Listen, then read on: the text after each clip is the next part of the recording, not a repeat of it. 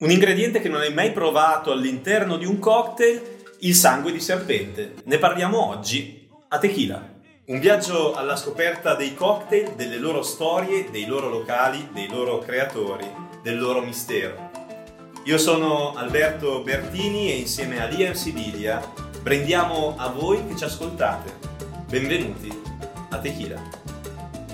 Sì, proprio così, il sangue di serpente compone un cocktail, si fa in una determinata parte del mondo, siamo in Vietnam e ora vi facciamo vedere come effettivamente questo cocktail si costruisce. Prendi un serpente vivo, mostralo ai tuoi avventori, fai scegliere il serpente preferito e a quel punto il serpente scelto lo prendi, lo squarti davanti a tutti quanti e fai colare il suo sangue nel bicchiere non è uno scherzo, è quello che avviene davvero in alcuni eh, cocktail bar del Vietnam per questo cocktail abbastanza truculento e, e mostruoso se vogliamo. Al sangue di serpente viene aggiunta la vodka e ovviamente il ghiaccio e il cocktail è servito.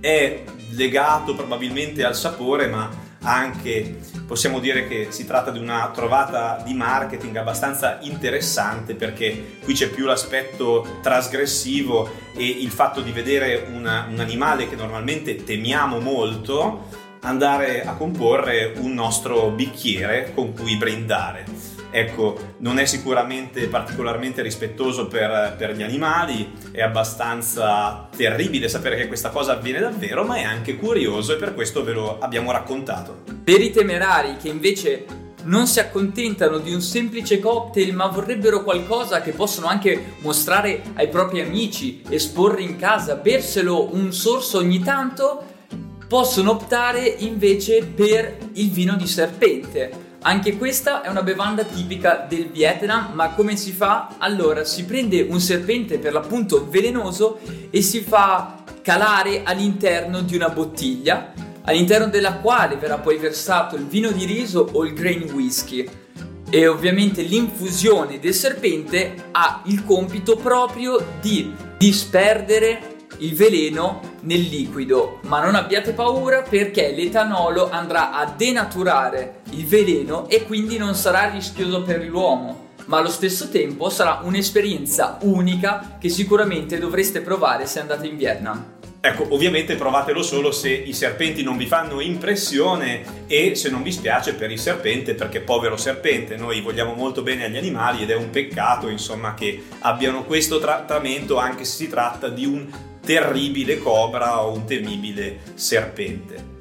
Però è interessante rilevare che questo cocktail esiste perché si tratta di qualcosa di davvero molto particolare, per fortuna anche molto geolocalizzato. Ecco, sicuramente si tratta non solo di una trovata legata agli ingredienti, ma è anche un'astuta trovata comunicativa perché attira, perché comunque non è qualcosa di tipico, non è qualcosa di frequente da vedere, quindi è interessante solo il fatto di poter raccontare che abbiamo bevuto un cocktail a base di sangue di serpente e questa cosa mi porta ad acquistare il cocktail, mi porta a sperimentarlo se non provo un certo schifo.